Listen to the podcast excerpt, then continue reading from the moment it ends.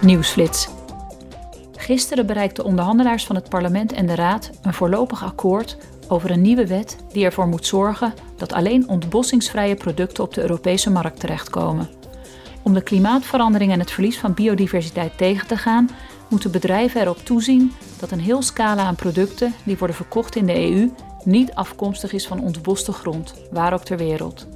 De nieuwe regels gelden voor producten als vee, cacao, koffie, palmolie, soja, hout, rubber, houtskool en drukwerk. Volgens de Voedsel- en Landbouworganisatie van de Verenigde Naties viel een gebied groter dan de EU tussen 1990 en 2020 ten prooi aan ontbossing. Gisteren werd in het Europees Parlement in Brussel het slotevenement gehouden van het Europees Jaar van de Jeugd.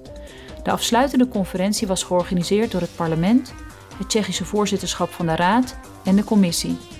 Ongeveer 700 deelnemers, onder wie Europarlementariërs, Eurocommissarissen, Tsjechische ministers, vertegenwoordigers van het maatschappelijk middenveld en heel veel jongeren deden mee aan thematische gesprekken over onderwijs en mentale gezondheid.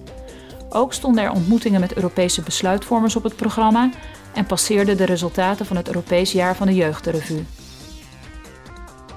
Morgen bespreekt de bijzondere commissie COVID-19 het effect van de pandemie op de geestelijke gesteldheid van kinderen en tieners, de gevolgen van schoolsluitingen en de kwaliteit van online lessen. De leden van deze commissie zullen ook praten over de problemen waarmee kansarme jongeren kampen en de noodzaak om kinderrechten te beschermen en vaccinatiebeleid speciaal voor kinderen en jongeren te ontwikkelen.